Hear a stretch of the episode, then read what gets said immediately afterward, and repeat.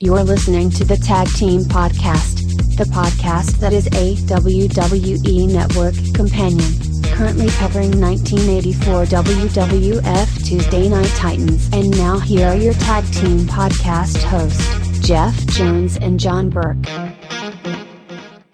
What's cracking? I'm John Burke. I'm Jeff Jones. What's up, man? What you been up to? What's going on? Back from the lake.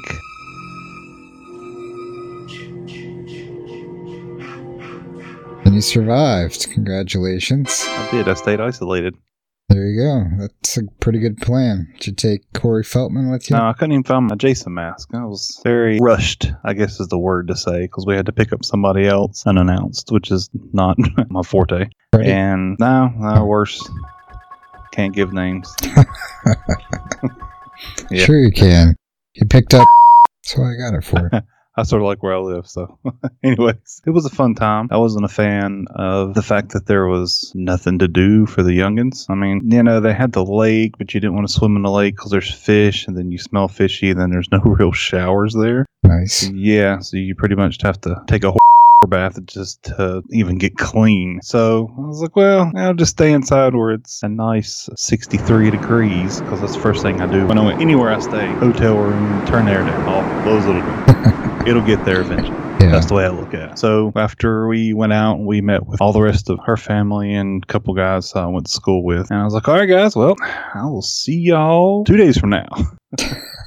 went and hid for a little while as much as I could, and they come back and drug me out. And, oh, we want to do this and we want to do that. So we got a golf cart and rode around. Oh man, I hadn't been on a golf cart in years. Oh, it's worth it. It was great. It was great. Electric or gas? That was gas. Oh man, I don't think I've been on a gas golf cart. We just had electric ones in Florida. At least most of the courses that I went to had those. Yeah, that's what I was used to. It was just regular electrical ones. And then he says, "Now, now, now, we have gas." It's like, yeah, you do. Let's make this sucker do a wheelie. Get on the back.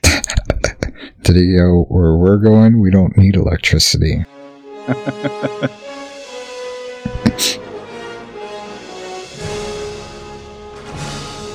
yeah, speaking of electricity, dollar store was just right up the road. So I went out. I got a 50 foot drop cord. I got an extra power strip and got my little Wi Fi box. no data signal. Ah, so mad. I tried to be live at the lake and nope. Epic fail. It's okay. It happens. It's hard to go live sometimes. Sucks. It's like AT&T. Why do you do this to me?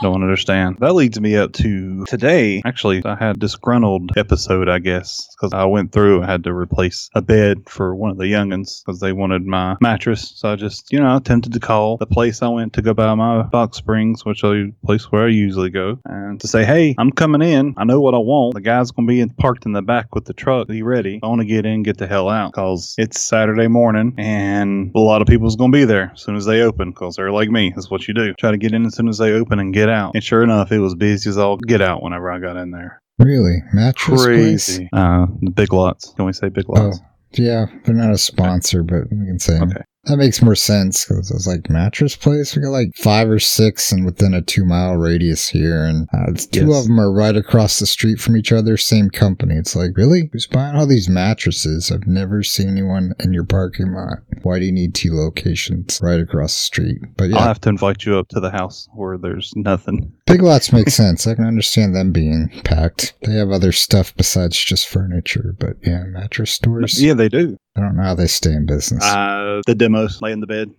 Guess. and they fold you up until you buy something. but yeah, like I said, I was going to be courteous. I was going to call and say, hey, you know, I'm Jeff. You know who I am because I buy all my furniture and things, my couches. I got everything through you guys. It was, here's my card. Here's what I need. Here's the truck. Load her up. Let's get out of here kind of thing. I don't spend around 30 minutes farting and sitting in the chairs and laying on the beds and bouncing from bed to bed. You know, I'm, I know what I want. I got you. I do my due diligence before I get there. They said, I'm Jeff from the Tag Team Podcast. You know me. Exactly. Yeah. Had my bandana on, you know. so, you know, I tried to call and they're like, hey, thanks for coming back. Yeah, I need to speak to my furniture. You know, "Oh, okay, hang on. Five minutes later, same music. Ten minutes later, Your call is very important to us. Please stay on the line. You are the. I'm sorry. You're not the next caller in line. In fact, you are so far down the list, it's actually likely that we won't get to your call today. The next human voice that you might hear on the other end of this line is probably going to be the cleaning lady at 11 o'clock tonight, noticing the phone is off the hook. She'll pick it up and go, hello? And, and that's, that's the best we'll do for you today. I'm sorry. Hell with it. You know what? I'm just gonna go. So, and what I usually do is I'll rent a U-Haul and I'll go up to there and I'll just toss it in and I'll shut the door and I'll just take it. That way you don't have to worry about tying stuff down. You don't have to worry about it blowing out the side of the out the back of the truck or anything. You don't have to borrow nothing from anybody. It's usually what I do. And where the U-Haul rental place is, my house and Big Lots, oddly enough, as far out as I live, it's not that far away. So I don't really have to pay anything in gas. Usually I don't burn that much. So it's win-win for me. Yeah, sounds like it. Well, they didn't have the U-Hauls magically. You know, the holidays, everybody's moving, I guess, Who doesn't move on July 1st, Canadian Day? or get furniture and take my idea. I don't know. People have to buy those patios for those one time uses on the 4th. Yeah, no, you're right. They do. That, that was probably what I neglected. Good to see that. I'm glad you pointed that out. Now, a little late, but appreciate you pointing that out for me because that's called. that's a damn good point. I should have called you. That's right. that was my first mistake. Yep, Call yep. John next Yeah. time Yeah. when doing anything. Got it. All right. I'm going out in public. Call John. Get my notes together. I look organized. I know what I'm doing. So yeah, so I called them. They didn't have a U-Haul. I was like, great. What do I do now? I called a guy. He had a truck, a little Nissan, and we took off. It's like, yeah, we're gonna go, and it, 45 miles an hour. Fantastic. Let's just go and get it done. So I get there. I'm like, all right, man. Here's what I need you to go to the back. Just go down the alleyway. There's big orange poles. We're at an orange store. Big orange poles that says unloading. Just back your tail in there and just wait. I should be out of here in no time, theoretically. Hell no. Damn Golden Girls were in there sitting on all the mattresses, sitting on the tables. Yes, sitting on tables. Yes, you heard me correctly. I wish I had a picture. I should have took a picture. That would have been great for the web page. Yes. Blurred out the face. Put Rose's face or one of the Golden Girls on there. She looks sim- creepily similar to one of the Golden Girls. Betty White should have got an autograph. No, not Betty White, the other. the other Oh. one. That's a little old lady, too. Not Rose, then. I mean, I don't know anything about the Golden Girls. What are you talking about? What's this place? Anyways, yes. but yeah, they were sitting on stuff, and you know, I'm in shorts, flip flops, and a shirt, just trying to get out of there. Sir, do you work here? yeah, I sure do. You see everybody running around in shorts and flip flops that works here. Sure do, lady. Ugh. That's why I like to call and just like, just have my at the door. All right. Yeah. I'll pay for it. Let's not just want to go. I just want to leave. yeah, that was my morning. I was not happy with that. So finally, after getting everything out the door, finally, after finding it, making sure it was right, then we had to load it and tie it down. Well, he only has one tie down, you know, That's all you need, right? undoubtedly, you know, because you just don't haul everybody else's stuff in your truck. It's just for looks. Oh, wait. That was one ring to rule them all, not one tie down. I'm sorry. My bad. It, it worked.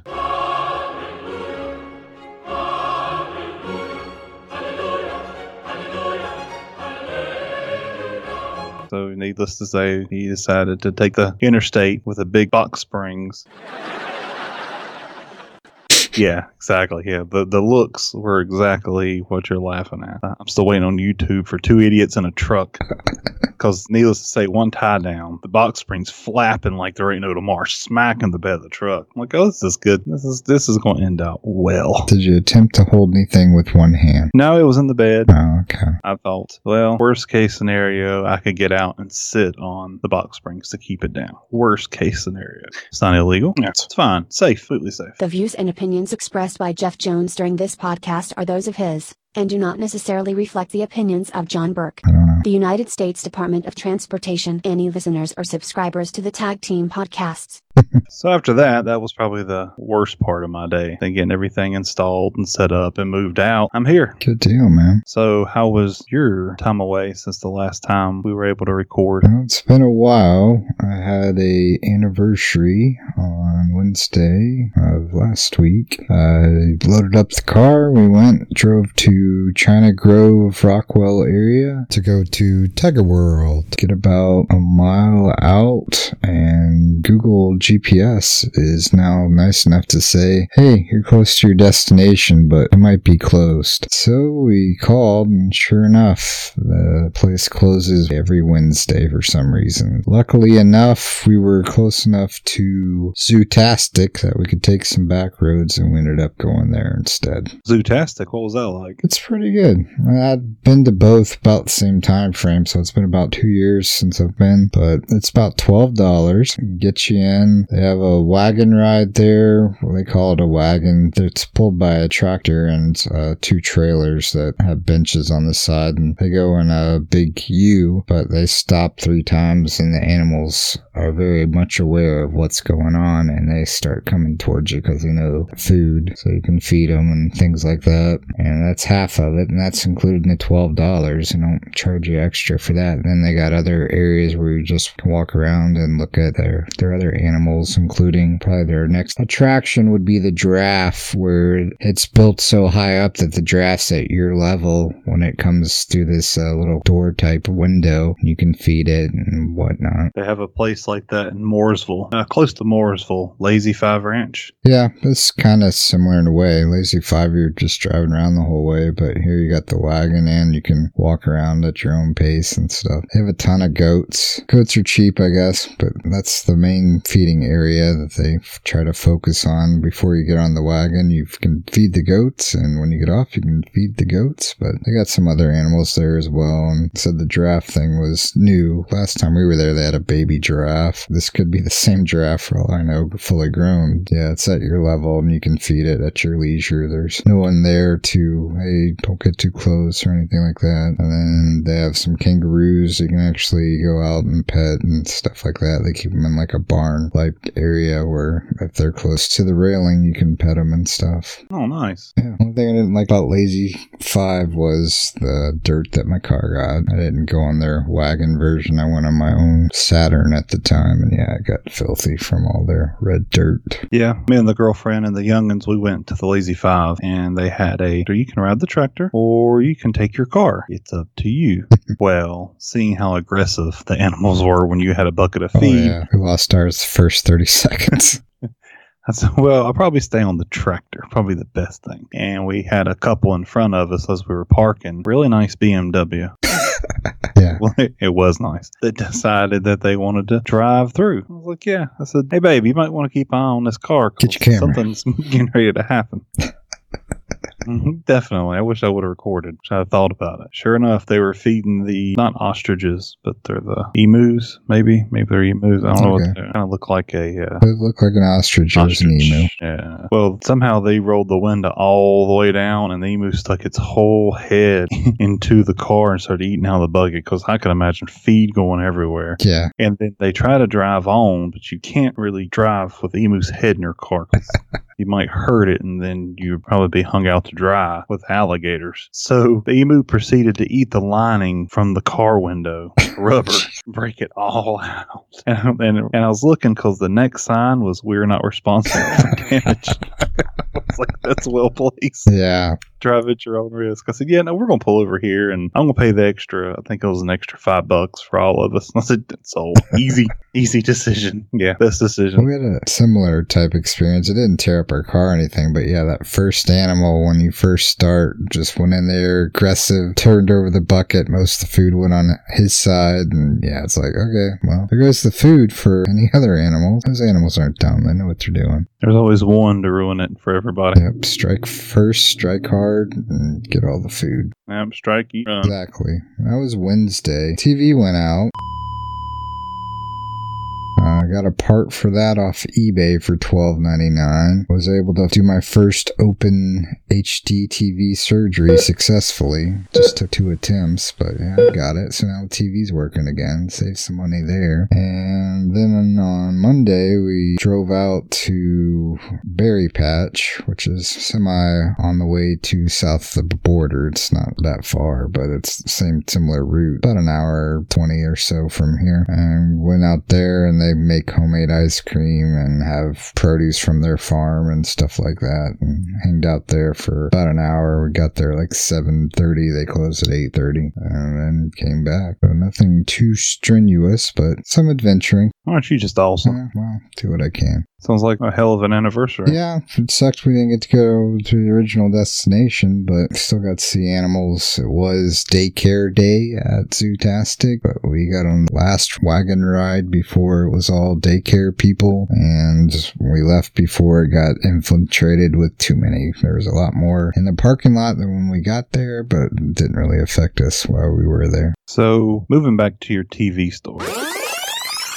If my TV breaks, are you on call? Uh, maybe. I mean, I got it all from the great internet, but apparently there's three boards. The cheapest one was what broke on mine, so I just had to find that part, which was probably the biggest hassle because it's not a one-stop shop on that. And once I got the part on eBay, I just had to disconnect the old one and connect the new one. And hardest part were the ribbon cables because you can't really ever tell if they're properly secure or not. So that's what took me two attempts. And the worst part was just unscrewing everything twice and then having to put it all back together twice. Put them all together, then take them all apart. Put them all together and take them all apart. So, you're saying that you are available? Everybody's got a price. I can consult for Okay. small fee. Sold. John Burke at tagteampodcasts at gmail.com. Definitely. Yeah, I was surprised I could do it. It's the first time I ever attempted to repair, but it's probably a lot easier HD than the old tube types that have all kinds of components in them. Oh, yeah. I agree with that statement. Although I have no experience, I just agree with you. Yeah, I've seen the insides. Those look pretty complex. So, no soldering involved here, just unsnapping and reattaching with screws and ribbon cables. Ribbon cables. Ugh. Yeah. Terrible, terrible, terrible. Do anything else exciting? Uh, nothing that I can recall. I'm sure I probably left something out, but I, th- I think that was pretty much it, or the highlights at least. All right. Well, speaking of highlights, shall we highlight episode 11? Previously on the Tag Team Podcast. Episode 11, October 2nd, 1984. We had Vince McMahon and Lord Alfred Hayes opening the show, and we learned that they were very sad that Lady Diana did not name her first son after Lord Alfred Hayes. I don't know how I'd feel about Prince, Lord Alfred Hayes. They wouldn't be a lord, would they? Nope, just be Alfred. Prince Alfred, Prince Harry, Prince Alfred, Harry. Anyways, I don't think it matters. Uh, next up, we had Adrian Adonis visiting Dick Murdoch in his house in Texas this time. Then after that, we had Mr. Bobby the Brain Heenan joining the TNT set. It was a good segment. I always liked him and about anything he did. He's always really quick. And then next, we had cut to video of Sergeant Slaughter and Alexis Smirnoff. When we cut back to the set, we have B. Brian Blair. He joins the TNT set and he talks about how he loves the unpredictability of the show. And when he's wrestling, he adopts in any style to whatever that other wrestler brings. So he's very adept. And we cut to a match with the Moondogs versus Spike Huber and B. Brian Blair. Then once we finish with that match, we come back to Brian Blair, does some amateur wrestling and some slapping and some childish play that ends up in Brian Blair throwing his demonstration buddy into a guillotine pinfall as he screams for pain. Next, we have the Lord Alfred Hayes viewer mail. Then after that, we have Buddy Rogers who joins the set, and Buddy Rogers is our nostalgia point, and we learn that he's held more zone championships than anybody with an 11 year reigning heavyweight championship, along with NWA and WWF at the same time. Go, Buddy. Next, we move to my favorite, Dr. D, David Schultz versus Steve Lombardi, which we know how that's going to end. Steve, poor guy, spinning elbow.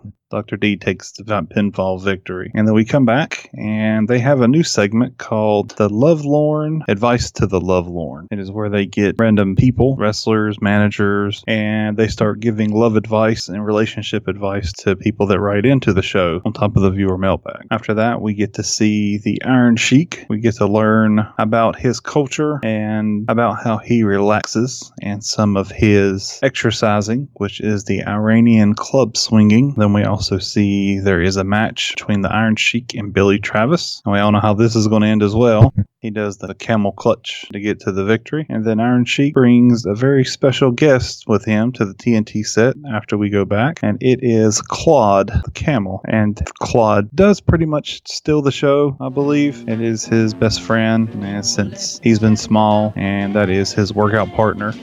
And they both deprive themselves with water, or food, as camels can store, he can store too. And that is Tuesday Night Titans, episode 11.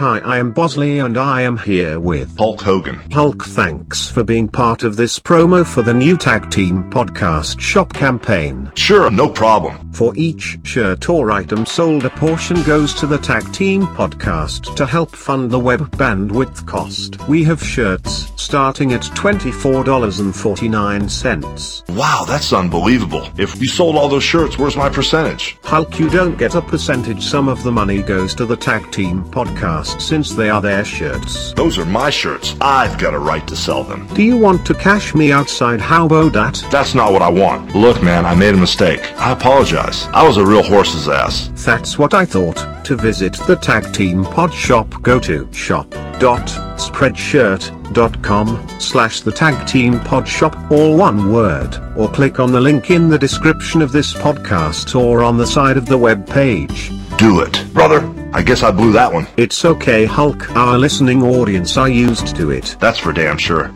Recapping the 12th episode of Tuesday Night Titans, October 16th, 1984. Vince and Lord Alfred Hayes open the show. Remember what the opener was for this one? Indeed, this was special. Vince welcomes us to Tuesday Night Titans with the elder uncle of Boy George.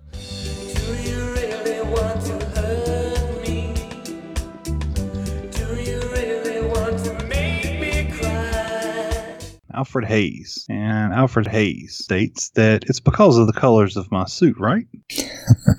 and I believe he asked Vince to redo his introduction, and Vince says, Up next, we'll see Big John Studd and the Tonga Kid and much more. so he won't go get a redo on that, I guess. No redos. Vince probably wish he had a couple of redos in this episode. Oh, yeah. First up, they're keeping with their new tradition and no opening matches or guests. They go right to a vignette. We get to see Sergeant Slaughter train new Cobra Corps recruits. And what was missing from this was Mr. Terry Daniels. I think he's been dishonorably discharged from the Cobra Corps. No. I thought he was already a member. I thought he had already been hazed. Well, you think he would be the squad leader if that was the case, and he was not. So I would think he would still be there, but we shall see. So far, no mentions of Mr. Terry through two Sergeant Slaughter appearances. So we go on site and basically just picture a boot camp with Sergeant Slaughter and about, uh, I'd say, eight other guys and one squad leader. Sergeant Slaughter gets up on deck and starts going over the core values. And you all know what you're here for, don't you? Yes, sir! We're here for one thing, and that's America, isn't it? Yes, sir! What are we going to do with America? We're going to clean it up, aren't we? Yes, sir! We don't want any more Iranians around, do we? No, sir! We don't want the Russians invading us, do we? No, sir! You know the Cobra Corps stands for what? America, sir! That's right, correct, America. And that's what we want to do. We want to clean up America of all the trash. And that's what we're going to do starting today. I'm Donald Trump, and I approve this message. I thought that would fit pretty good with today's message, sort of. Let's go back to the beginning here. Ladies and gentlemen, please imagine Sergeant Slaughter, a young Slaughter, walking out of a tent in the woods and about 15 other tents in the woods. That is the secret training area. You said boot camp, and I kind of got this big, luxurious, you know, things with little walking trails and no, it was in the woods. Something set up really quickly. Yeah, I was living with the fantasy they wanted to give me. Well, they should have did this in audio. The video was horrible. We find out when they start going through line and he starts yelling at him that apparently the odds are pretty great that if your name is Coon, you will end up in the Cobra Corps. As out of the eight people, there were two people named Coon. And I'm not sure what the odds of that are, but apparently pretty good if you're in the Cobra Corps. Definitely. So what's going on with that guy's blue pants as they were doing roll call? I don't know. I have a clip. Your name, spit it out. Coon, sir! Coon? Yes, sir! What happened to your outfit, Coon? I don't know, sir! What happened to your shoes, Coon? Lost them, sir! What about your pants? Bad news, sir! Well, let's get this boy some pants. Did he say bad news? Yeah, bad news, sir. like bad news brown out there? Maybe he had a shirt. I don't know. Possibly. Bad news, Brown, sir. Stealing pants, sir. Keep an eye, sir. So, what he should have said, I'm just following the squad leader, sir, who also has pants on that are jeans, sir, just like mine, sir. But he didn't. So, I don't know why you would yell at one guy when the guy that's leading your guys is wearing the same attire that the guy that you're yelling at is. But whatever. Maybe the blue jeans represented the leader, kind of like in the Wolfenstein 3D video games. you had the blue people that was the higher ups, and then the trainee Nazis were the were the brown. There you go. I'm sure Vince was probably aware, so you're probably right. That's what I was thinking. That's the first thing I was thinking about was Wolfenstein. And anyone familiar with Howard Stern, I don't listen to it that often, or really I hadn't in years, but when it was on E, you would get to see actually who was doing the talking. And yeah, one of the guys out there looked like a young Baba Booey. Is that the guy with the lungs? Yeah, it's the guy that liked to yell his names and was kind of talking from the side of his mouth when he talked. Is that the one that Sergeant Slaughter commended him on his lungs? Yeah. Good set of horns, Yep. but you couldn't understand a word he said. Exactly. I couldn't tell you his name that he gave because, yeah, it didn't make it out no matter how many times I went back. Slaughter couldn't either. Okay, whatever. Good lungs. Yeah, that's it. Yeah, that's all we like. Somebody could scream loud.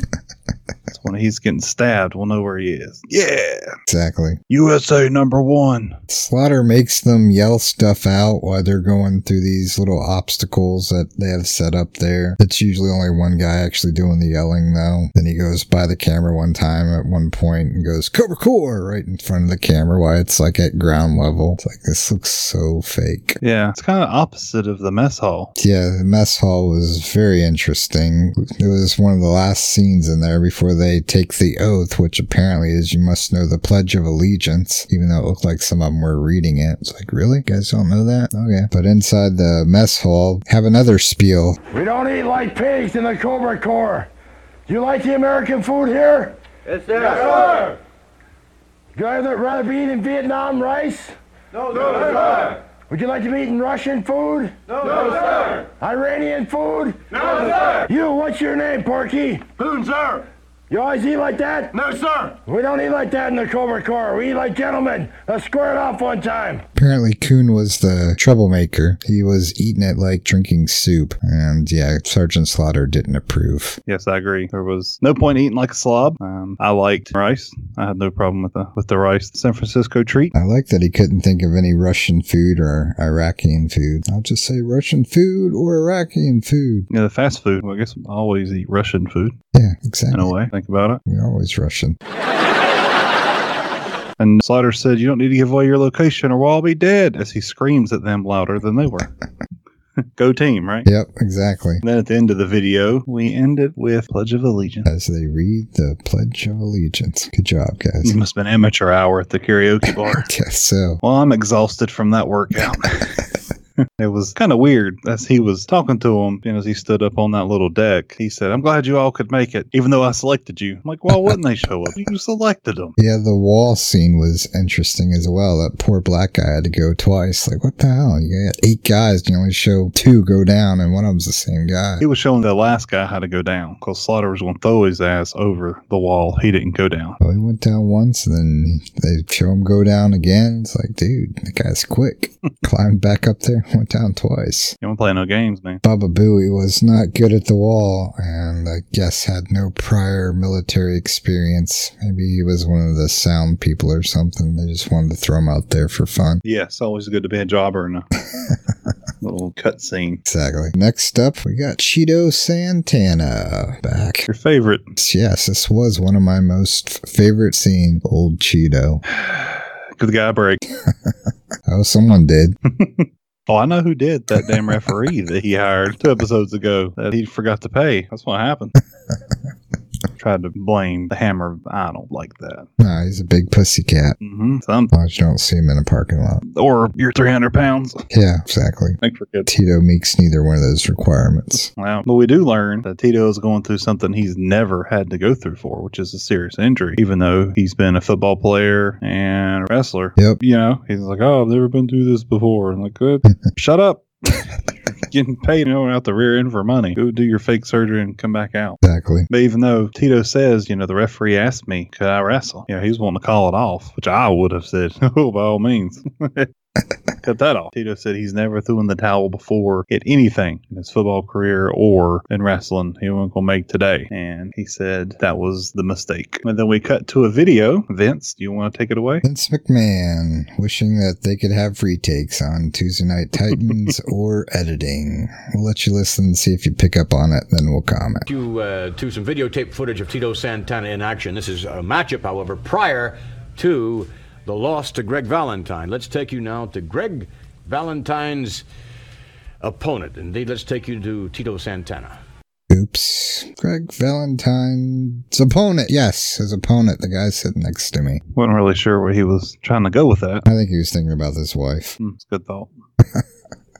Anyways, we cut to a video, a match: Tito Santana versus Rene Goulet. Everyone's favorite glove wearer. Yeah, it was a good match. I thought basically Vince could have summed it up and saved us some time if he just would have played the clip that I got. Santana in no danger of being pinned by Rene Goulet. And that would have been it. We wouldn't have had to watch it. But last we actually had to watch it, so we'll do some commentary on it. It was Tona Gria and Vince on commentary. It's a non-title match, so that's the only way Tito's going to win nowadays. And it was like a typical match that I noticed when it started off. It started off really fast, and then they got really slow. Yeah, that's Tito's weakness, I believe, is the slowness. But I did notice in the match, while Tito had Goulet in the hit scissors hold, uh, the referee just kind of stands back at the turnbuckles and just kind of watches it happen. he doesn't ask if Goulet wants to quit. He doesn't check the hold or anything. He just says, "All right, well, Bob Backlund did this to you last time. Let's see what you learned."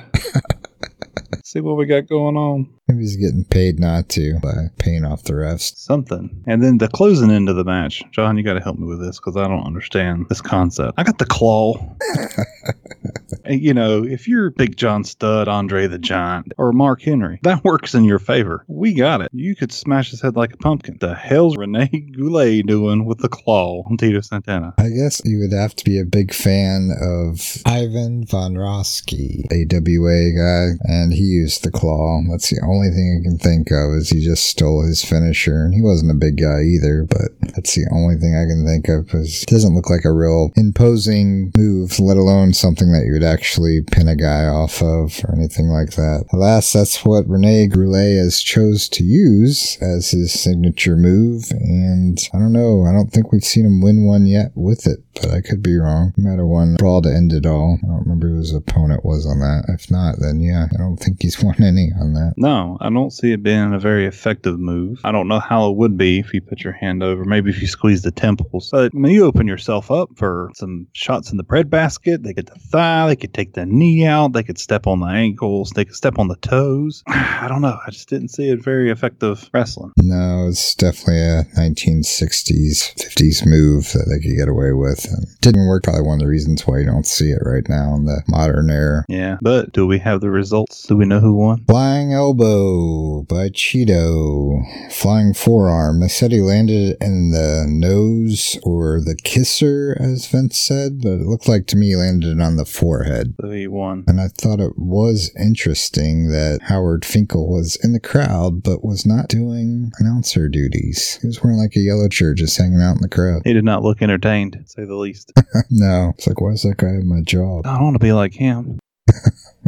Exactly. I wonder if they're iron. I wonder if I can apply to do that job. Finkel is his last name? I always thought it was Yeah. Fink. It's Finkel. They call him the Fink. Oh. But yeah, it's Howard Finkel. All right, the, the Fink sounds better. Yeah, it does. That's probably why they call him that. Before they get too in depth in the interview, we have a return from a guest last week, or maybe Superfly Jimmy Snuka was back in the house because at the 24 38 minute mark, we have Squeaky Door back. In professional wrestling, there's so many good athletes, and there's one man that I'm concerned about, and that's Greg Valentine. And I can I still haven't learned. When we're filming, don't open the door. It squeaks, it'll be picked up. Do you see the red light above that door?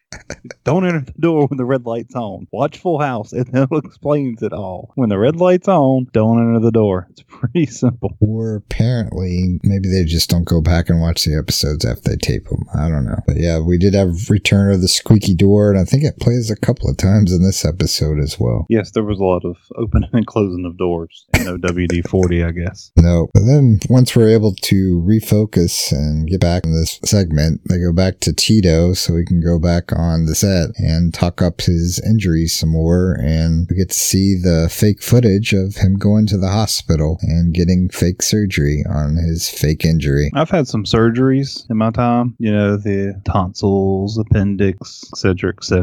I've had that done. And I was never allowed to keep my sunglasses on during the whole time. You have to be an intercontinental champion for them to allow you to do that, or at least a former intercontinental champion. And I've never walked up to the desk and they just know who I was. So kind of killed it for me. But when you walked up to the desk or rolled up from your wheelchair, did she talk like a robot due to the crappy audio? I don't think so. I was in too much pain when I walked up to the desk to really remember every time I've had to go. So I don't remember if she was a robot or what exactly she was doing, even if it was a she. That was probably the, the saving grace for this segment to me was the crappy audio where it was like, okay, Tito, we will go and get the doctor now. Like, wow, robot, cool. Oh, here we go.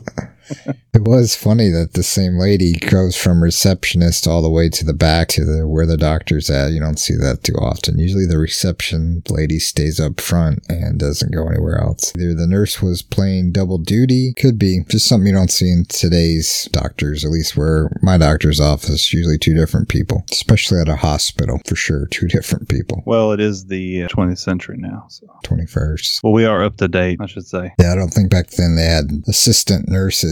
They just had nurse doctor, so who knows? Yep, I'm inclined to believe that, but there's no sense in the alien talk. Hi, Tito. We've been expecting you. Apparently, the surgery went okay. He got to wear his sunglasses again, and they got him after he got done drinking or doing some drugs. He gave his little arriba talk, but he was all slow, and it was awesome. I will get better, and I will come after you, and payback's gonna be hell. Arriba. As long as he didn't say USA number one, I was good with it. yeah, I wasn't impressed with the surgery or with really anything about it. I don't know. I'm just looking at anesthesia hours. I'm just not seeing it. We'll save some of my other thoughts on it for the review of the whole show. It was definitely, I could have done without the clip. I guess they need some filler or something, or thought it would be awesome since it was on a different location to put it in the show. I don't know. Yeah, enough of that pity party. Yeah, moving on. Next up, Big John Yeah. Studd. He's back. This time he's gonna lift. 630 pounds as a warm up rep. Yep, allegedly. So, Big John Studd's there to attempt to bench press 700 pounds as a record. Anything you like to commentate on this little segment? Have a little trivia. They claim that they didn't know who holds the world's bench press record, which I believe it's 686 and some ounces, which ounces don't matter. And actually, they're correct. From what I was looking on the wiki here, Ted Arcidi, Arcidi, hmm. he's he's up in a preview in a upcoming episode of Tuesday Night Titans. By the way, Oh, yeah, bench press challenge. maybe. Yeah, he set the bench press record at 686 without the wrist wraps on April 1st, 1984 in Honolulu, Hawaii. Now, the difference is I think Big John Studd said he was over 300, I believe is what he said. Yeah, I said it was like 380 or something. I don't know. Our Ted Arcidi, we'll go with that. He only weighed 286 and he's benching 700. Take that, giant. Yeah, tall guy. and John, did you count the weights? It took me a lot of pausing because the weights were all different colors or different shades of gray or black, so it's kind of hard to see. But I think I finally got it, and I counted 13 total. There's 12, six on each side, so that was 45s. The bar itself weighs 45, so there's 13. So that plus the 70 that he adds on the record breaking attempt to me does not add up to 700 pounds. I am sad to say. No. Yeah, that would be 655. Big John Studd calculator. And he did a warm up rep with 630. Or 585. Yes, but for the sake of the show, it was 630, he said. And he struggled. And Yes. WWF weight. It was And he struggled to, to put that up whenever he was lifting. So I knew there was no way in the world he was going to lift this 700 supposedly because it was just too much. You could tell he was winded and really red after he did that 630. He should have maybe went down to 135 or maybe 245 a couple times the warm up or maybe some push-ups. I'll give them a C minus because I would think, but maybe they didn't have the budget for it. They could have got something that looked like weights and then just made it look like 700 pounds and not actually weigh that. But I don't know. Maybe they didn't have the budget to, to do anything like that back in 84. Or maybe use some of the Bugs Bunny blow-up weights Yeah. that he would use. Something like that. Yeah, and just right on there, 700 pounds. Each one's 350. Watch me lift this. It's 700. Yep. At 700 pounds of air, steel, feathers, it's 700.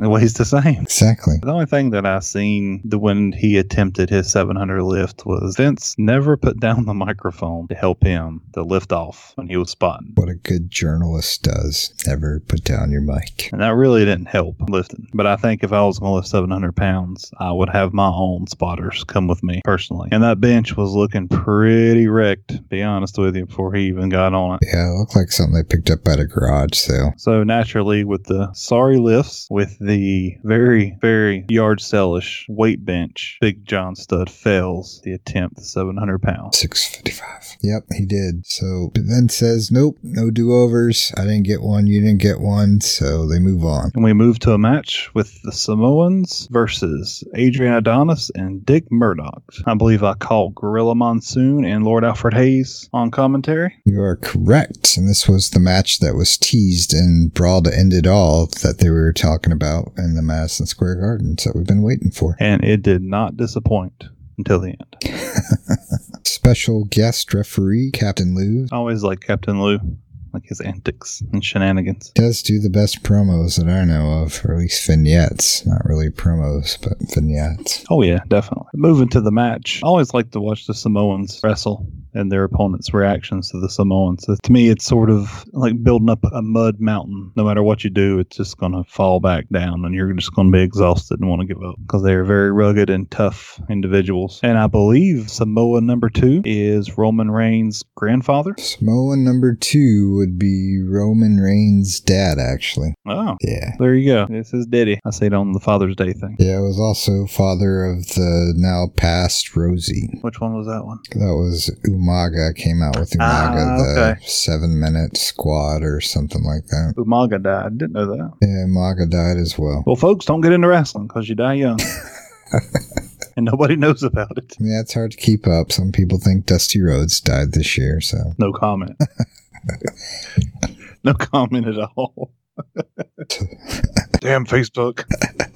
So in this match, they didn't end up getting the famous headbutt Samoan shot in. So kudos for that. I don't think it's an official Samoan match unless that happens at some point. Poor Dick Murdoch tried to ram their two heads together, and they went together and just came back looking. at him like, "What the hell were you thinking?" No effect. As usual. Then they had butted him, and he acted like he got hit by a brick truck. Yes, when two Samoans put their head together, nothing happens. Exactly. And then we fall closer to the end of the match where the Samoans, well, we'll just flat out say it. Lou Albano and his shenanigans is the reason the Samoans lost the match. What? I don't know. I think so. When the ref tells you to get back, you need to get back. And if you don't and you push him, oh, you can disqualify at any time. Well, Albano doesn't take jack from no one. That's all. I don't, I don't think I agree. I've seen a lot of referees ignore the other wrestler, especially when there's a pinfall, which supersedes any outside interference. Well, we will agree to disagree. All right, fair enough. but it does end in a DQ on the Samoans, and the Samoans does not take that lightly and starts beating up on Lou Albano. And Dick Murdoch and Adrian Adonis comes to the rescue to no avail because they end up getting tossed out of the ring along with Lou Albano, and they forgot something very important Their dignity. and their championships. Oh, and their championships. Yes, it's pretty comical, that part. I was wondering if how they were going to get them back because they were all the way up the aisle. And all of a sudden, they're coming back. Yeah, for their belts. I've seen that, and I like the way the Samoans taunted them. You want to come and get it. I don't know if they ever get winded. No, to me, they just seem like they were just full on all the time. Did you notice when they had him in the sleeper hole there, the one move that Hulk Hogan noticed that was being done by the Samoans? The windshield wiper finger. The windshield wiper, finger waving, Hulkster, I'm hulking up move. Hogan's like, hey, brother, I like that. I'm stealing it. I'm Hulk Hogan. Ain't nothing you can do about it, brother. Yep, I'm the champion. So yeah, I thought that was kind of funny. I hadn't seen that in a while. Yeah, they don't do sleeper holds much anymore. No, it's like the guys are in better shape or something. Don't need to rest. I don't know. Them drugs. Exactly. But yeah, I, I seen that. I was like, oh, that's cute. Hulk Hogan. Yep, the Samoans are hulking up. Mm. It's like, oh, they got this. They're taking the gold. Here comes the big boot. Leg drop. Boom. Yep, one, two, three. You have to count it, Lou. But at last, no. He didn't want no part of that. No. I didn't agree with. I thought he should have counted, counted, call it done. But yeah, I did like the way they held the belts, and I wasn't sure if they were going to actually go in the ring and get their belts, or if they were going to wait till after the match and then get them, give it to them off stage. But no, they come in and got it, and Samoa number one looked like he was going to use the belt against Murdoch, and Murdoch was able to block it, and steal the belt, and smack him up a couple times long enough to get the belts and get the heck out of there. And we'll have to see the next appearance of Adrian Adonis and Dick Murdoch if Captain Lou is their new manager, because nothing was mentioned as to why he was leaving at the same time and why he came back with them. Yeah, I don't think so. Actually, I was kind of looking. I don't remember seeing anything as a new manager. Perhaps he's their new clients, but who knows? Well, maybe we'll get to see about it on TNT, and maybe they'll never mention it again. We'll find out. I'm excited. I am too excited. Next, they have our famous mailbag segment with LAH reading viewer mail. Not a bad delivery this time. It is a very special delivery, and with even a kiss to seal the deal. Yes, Alfred's favorite type of deliveries. Definitely. I think he loves the big kiss versus taking it in the kisser. I believe I've heard him say that a couple times. We're getting gypped in these mailbags here recently. We're down to two questions and sometimes just one, but I guess they're making up for it with the other segment. They run out of ideas. Yeah, I'm not too quaint about that. I need to start picking up some questions. But I guess they do have another, the love segments. I guess I should say that they are bringing. I guess that's sort of compensating for the right ends. Yeah, that's what I figured. The writing staff has gone on to do that instead of this mailbag segment. Now, the question do you remember all the wrestlers he listed? I do because I actually wrote it down. So the viewers saying they remember Gorgeous George, Tony Rocker, Bill Longson, Chief Bigheart, and many other stars from years ago, and would like to know how they would shape up with the wrestlers of today. And out of that group, the only one I've ever heard of was Gorgeous George. Yeah, never heard any of them. Like I said, until we started doing this, never heard of any of them, which is one reason I do like doing these podcasts because you kind of learn from the beginning forward up to what you do watch now, and you see a lot of influences on different wrestlers. Yep, this is true. You get to learn about the past and relate it to the present. And I believe Vince has Lord Alfred Hayes answer this question, and he says that he doesn't think anybody in the past that could stay up to par with today's talent. Vince says he's too young to know the answer to this. Lord Alfred, you wrestled with these guys. You answer. that leads to our mailbag jip of just one question. Next up, Bruno Sammartino. Bruno!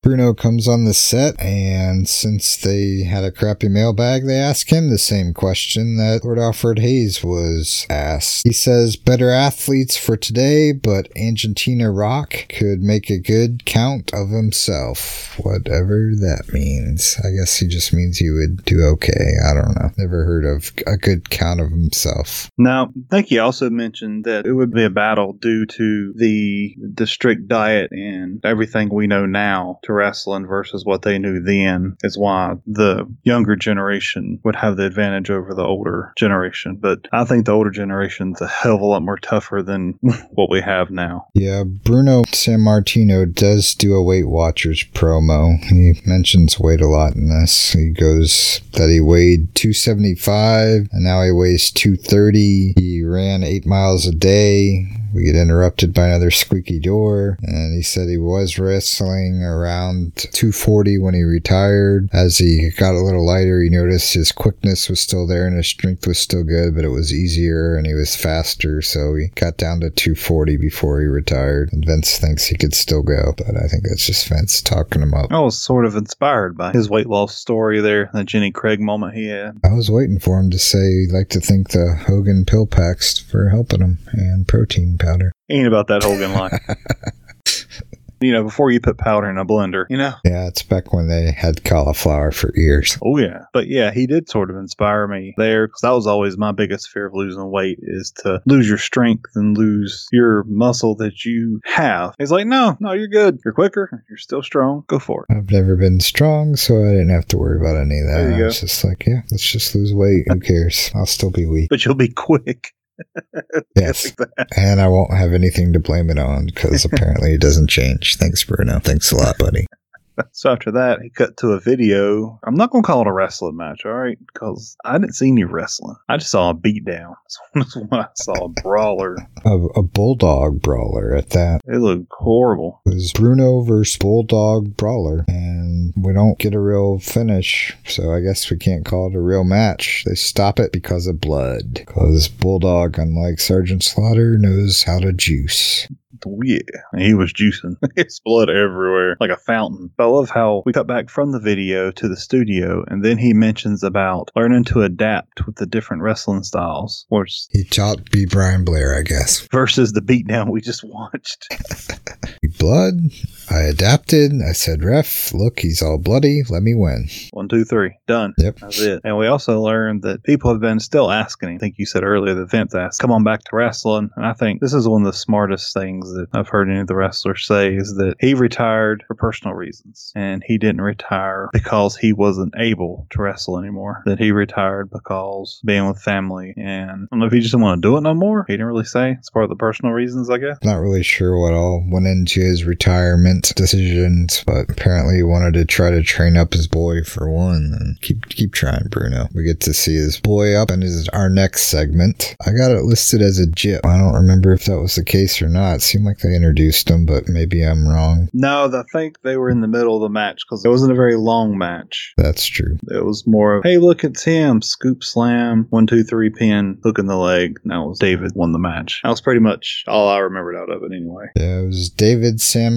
Martino with McMahon and Daddy on commentary. So if you ever want to talk up a wrestler, make sure your dad's on commentary and he'll talk you up. Definitely. What was comical I thought about the match was David Sammartino stands at an impressive 5'8 and Ron Shaw is about 6'4. So real big size differential there. It's not about the size of the dog in the fight. It's about the size of the fight in the dog. Which Bruno was only 5'10, so different air, different heights. But yeah, you put a guy in there, it's 5'8 against a 6'4, he doesn't look as impressive unless he's a Putski or something. a muscle. Exactly. then he can kind of make up the lack of height with, with his horizontal impressiveness. He's the rock, but shorter. Yeah. What I have for the finish is David Sammartino throws him into the ropes, does a power slam, gets the win, and that he loves him some Ron Shaw. Because when he did that power slam, he, like Vince with Lord Alfred Hayes, got him a big ol' handful. And is disturbing, hilarious. all in the same. I was like, really? Couldn't just slam him normal, huh? But okay. Guess that's why Ron didn't get back up. Makes like- sense. Okay, you win. I'll stay down. Yeah, that might have been part of his hidden finisher that most people don't catch, but I caught it, unfortunately. Yeah, I didn't pay a lot of attention to it because it was a Uh, I wish I didn't. it was a match in progress, and usually those I don't give too much attention to. Well, we go back to the set and they want to continue talking to Bruno Sammartino, but our former past guest will have none of it. He wants another chance, another chance to lift 655 pounds or 700 in WWF world. John Studd comes back out, bursting on the scene. I was expecting it. I just didn't know when he was going to come out. But I do like Bruno's confidence in him. Yeah, apparently Bruno's in on the gag of 700 pounds is really early 655 and agrees to be his spotter. And once again, Big John Studd complains of a terrible lift. They didn't put the microphone down. You have to be ready for comments and questions. Like, what goes through your head before you get ready to do this? Which is an excellent question. Mind blowing questions. Yes, Like, what do you think? The steel. exactly. The weights. Not women. Nothing. The steel. Pushing that weight. That's all he thinks about. And on his second attempt, he is successful. Congratulations, not a new world record, 655. Ta-da. Magically, he did it the second time. I told you if he wouldn't have did that little warm up rep with that 630, he could have went on my home a long time ago. This is true, and we could have got more captivating questions with Bruno. Bruno time. Oh yeah. All right. The best segment of of the show is coming up next. The email question replacer. More questions, more viewers, allegedly, or writing staff. Some listeners may find the following clip disturbing. Parental discretion is advised. Definitely. So they say. We'll see how it goes. Joined by Pinky Ring Wearer Fred Blassie. Sometimes he's Freddy, sometimes he's Fred. I don't know what separates the two, but this time it was Fred Blassie. I think it depends who he's managing. Yeah, maybe so. And I believe we do have some sound clips of this gold segment. Yeah, they were able to get off three questions this time for this segment. So we got a total of four questions, I guess, from viewers if you want to add this one up and Let's see. First one is they're a huge fan of TNT? What a shock. Husband doesn't pay attention to her after TNT is over. What kind of attention? See, these are the questions that nobody asked. Yeah, that's Vince being a crappy journalist. No follow ups. Definitely. I'd have wrote back with more details. Yeah, that's what I would have told him too. Definitely. Not sure what you mean. Write us back next week. Next question. Moving on through that bag. Move them questions on through. Exactly. So Mr. Freddie Blassie says try taking a bath, maybe some underarm deodorant, shave under the pit, Yep. Shaving your legs. Yep. and called her a goofy broad. Also said maybe she has dirty sheets. And ladies and gentlemen, feel free to Urban Dictionary the term dirty sheets. I did. Oh yeah. Vince tries to help Freddy in his senile meltdown and says TNT's the problem. He should enjoy TNT, but he should enjoy her too. And then, yep, Freddy says maybe the sheets are dirty. Second question Husband loves the WWF. She imagine that? Practices holes on her and sometimes does the superfly leap from the top of the dresser, and it's too much. What do they suggest? And Freddy's classic answer was I can understand, you know, when he leaps like that. I mean, if he doesn't do it just right, it's not going to make hit the mark. You know what I'm talking about? That could be a catastrophe. That certainly For could. both of them. I mean, he might, as he leaps, bend a little bit. But uh, I don't know. You know, uh, Yeah, Freddy won't be back. He had to uh, never join us again. Lawyers are on the phone. Not good. So Vince doesn't even try to clarify that one. He's like, next. Okay, yep, yep, that's right, Freddy. Yep, ends, uh-huh. Last question. A 60-year-old wants to meet a wrestler, door squeak, and Freddie Blassie suggests Sergeant Slaughter, or perhaps Cheeto Santana, Mr. Hulk Hogan, Tonga Kid, and Vince is quick to say Tonga Kid's only 18. And then he says Samoans, and then they go to commercial. Do you know what the commercial is? No. Yeah, I don't know either. They didn't show it. kind of sad. I'd like to see the commercials that they would promo in between. I think the commercial might have been, Hi, I am Bosley. but maybe not. I don't know. That's what I envision every commercial to be. Buy those shirts, people. Come on, spread your. Please. Yeah, what he said. Next up, yes, finally, some dancing I can appreciate. Yes. About time to move over Dirty Dancing. This is it. Oh, yeah. hmm That means only one thing. The Tonga Kid appears. All his Tonga dancers. Yes. And he really did appear out of nowhere. If you were not focused on him entering the circle of ladies. anyway, for me, he appeared out of nowhere. Whoa, where'd he come from? Look at that guy. There's about, I don't know, eight, nine ladies in hula skirts dancing. So, yeah, it was very distracting. I was good with it. Yeah. Definitely. Apparently, this 18 year old knows how to roll. Oh yeah, for sure. And we learned that him being so young that he don't really have to train. He kind of just goes out there and goes with the flow, and he kind of learns on the fly. I agree, like on his interviews. Very much so.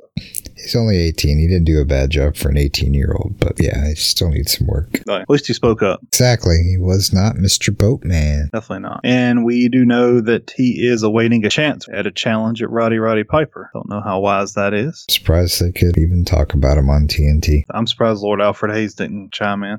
Piper, where? Where? I gotta go. Let him hit me. Not again. Not in the face. That's how I make my living.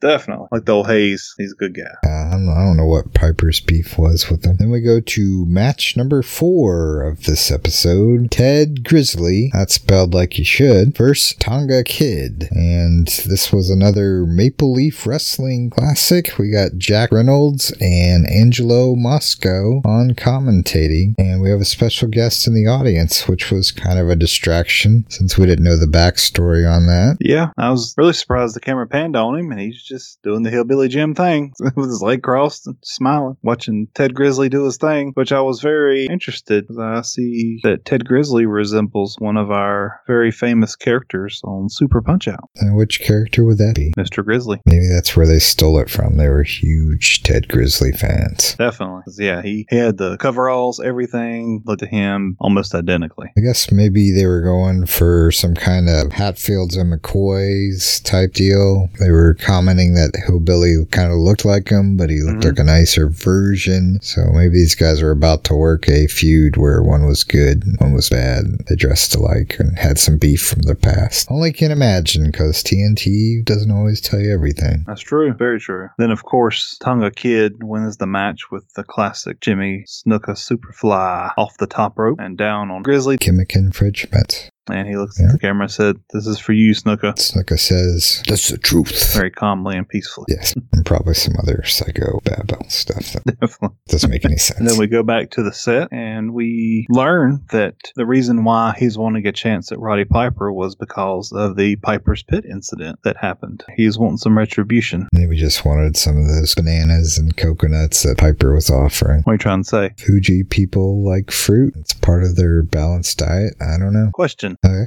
What is the last Samoan to wrestle with in only feet with no boots? Do you want a WWF answer or do you want a true story answer? Let's go with both. Okay. Well, it would be Umaga, but if I throw him out, then it would be Yokozuna, who hails from Japan, if you want to believe WWF, but is really a Samoan and was from the same area as Rock and all them. He would actually be my choice for last person. Do you have someone different? No, I was just asking. I didn't know because I was as I was watching the in the segment, I noticed that he was barefooted. Even on the show, he was barefooted, and I noticed that Roman Reigns, which is Samoan, and The Rock, which is Samoan, had boots on. Yeah, Jimmy wore boots occasionally later on. I don't know, maybe he had some foot issues and he started wearing them. I remember in late 80s, maybe early 90s, they were even making an angle out of it where he would start to go up on the top ropes and because he had boots on, he couldn't quite get there or whatever. And it's like, oh, it's those boots. He's not used to wearing boots and that's why he couldn't do that and this. And yeah, I can't remember if he lost those matches or if maybe he just wasn't able to fly from the top ropes or something. But yeah, I remember they did a whole angle around him wearing boots now. I'll have to look that up. I know that. I was just curious about that. And he did stop wearing them because my former boss who did indie wrestling and Snuka was doing that for a while around here. He wrestled him and he was barefoot. So eventually went back to being barefoot. Oh, neat. Yeah. Learn something new every day day. Definitely. So next segment is Tonga Kid shows Vince and Alfred how to hula. Once again, the ladies are back. Unfortunately, they have a leader, and she's pretty annoying. I kind of wanted her to be on mute. I did mute her. Yeah, she was very loud and didn't seem to grasp to improv. She was like, I'm sticking to my script, and you guys aren't going to make me not. They were doing one thing, and she was still trying to get them to do another, even though they were doing something else and having difficulties. It's like, no, they can't do that. Vince's Yep. skirt fell down. Yeah, that was noted. And I think the other thing I noted is white man can't dance. So Yeah, probably wasn't a good segment for the white man. at least older white man, Yeah. especially British from overseas. Yep. He was not doing anybody favors, that's for sure. No, Boy George would have disowned his uncle on that one. Shake it, Alfred. Shake it. All right. Please don't, Alfred. Please don't. I'll throw your hip out in the process, but hey, get down. I ain't gonna deny a man a good time. So all them ladies bouncing around or shaking around, I guess you would say. Yes, it was very shaking going on. We'll add clips for that later also for good music. Oh, of course, all about the music. Oh yeah. Next they have food, and this is the one time I kind of wish I was there. You ever had wild duck? Before? I have not. I loved it. I've had it twice. I've got a Sam's Club actually makes a turducken. I had that one Thanksgiving. And I've also, when I was in Portland, I had some duck wings instead of buffalo wings. And they were most delicious. So I love wild duck. Portland. Portland, Oregon. Oh. Unfortunately, it seems like Lord Alfred Hayes and Vince do not because they're still making fun of it. I didn't think the Tonga soup looked that good. It looked like a salad, Other than that, everything else sounded okay. You are a world traveler, huh? It was for work. Oh. On the P card. Gotcha. I was like, damn, you come from Florida, then Ah. North Carolina, then Oregon? Oh my god. That's when I went out to Ah, okay. Oregon for uh, opening. Gotcha. That was at expense. I went to Portland and had some duck wings. Very nice, very nice. So wild banana didn't look as appetizing, but I mean that might have just been because of the way they were making fun of it. Who knows? Couldn't really tell. It looked like it was deep fried or something. Yeah, I wasn't excited about eating it to be honest with you, but Alfred didn't seem to mind. No, until he tasted it, and he said it was it was wild banana. Tonga fried rice look like Chinese rice. Yeah, it's free food. I don't know why they complain. I know, man. You guys don't want to do it. Um, Vince runs the place. Uh, you could just 86. Hello, you know. But they have actually come a long way from the very first food segment. Yes, they finally get the wrestlers to stop trying to prepare the foods themselves. At least for Samoans, we should say, because we all know Boatman tried and prepared stuff. But yeah, Samoans preparing food, Nope. not a good idea. Nope. They just had it pre prepared and took them out there. I was impressed and a little jealous, to be honest with you. Yeah, I would have liked to be on set for that one. I might not have tried everything, like the soup that looked like a salad, but I would have went after that duck. There wouldn't have been any of that left after I got done. Oh, you know it was good too. Oh yeah, I'm sure. Probably some of the best meals the production team got to have was while they were out there in the TNT set. Definitely. Last up, we have the review. Would you like to go into detail of who our special review person was this week? None other than Junkyard Dog. JYD.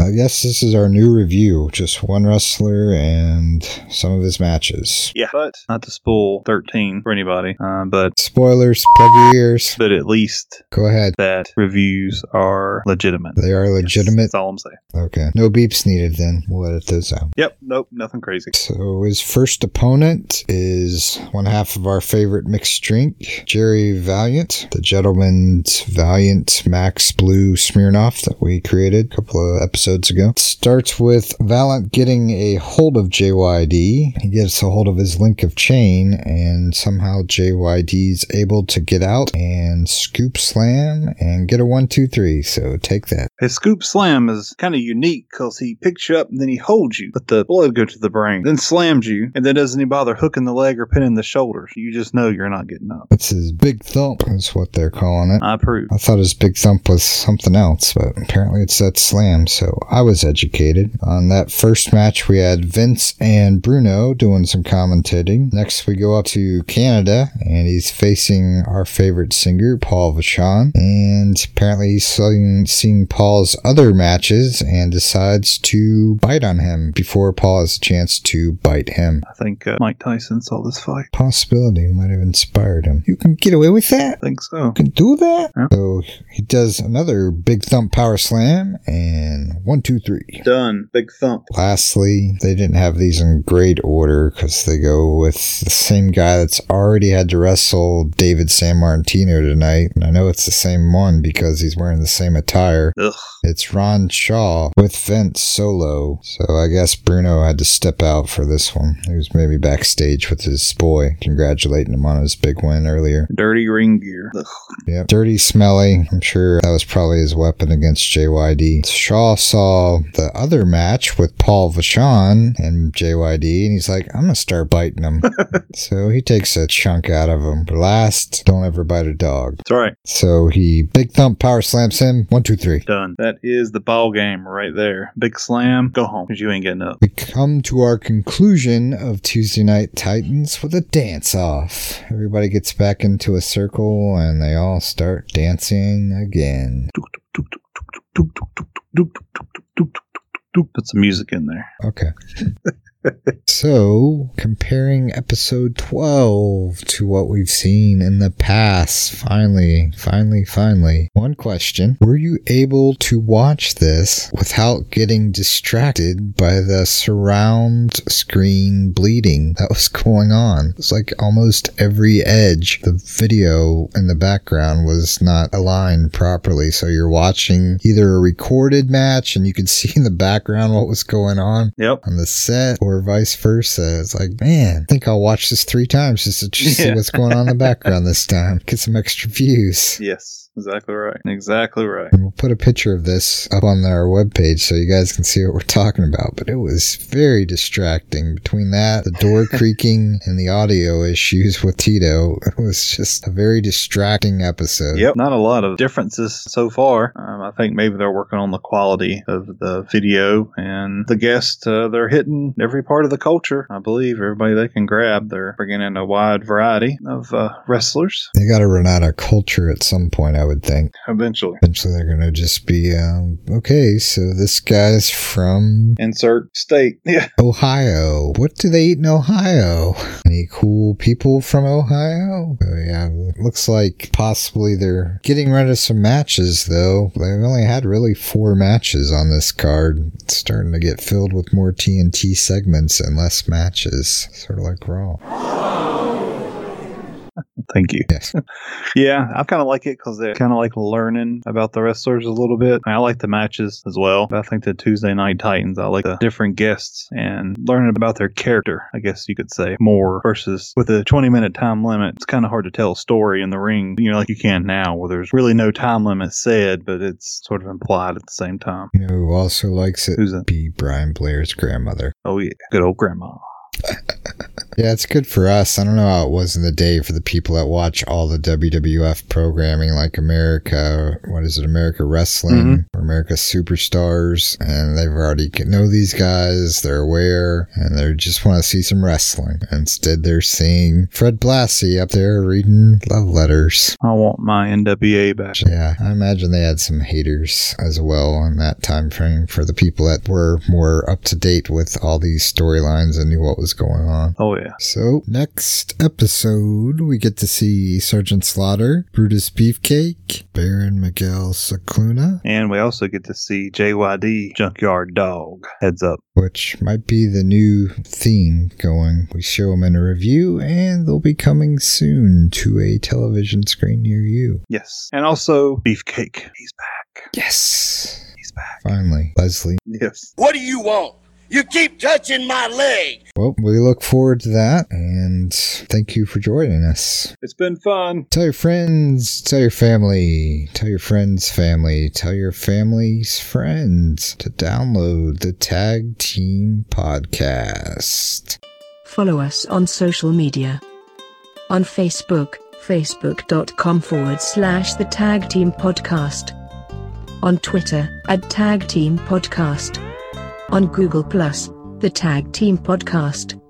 Email us at the Tag Team Podcast at gmail.com.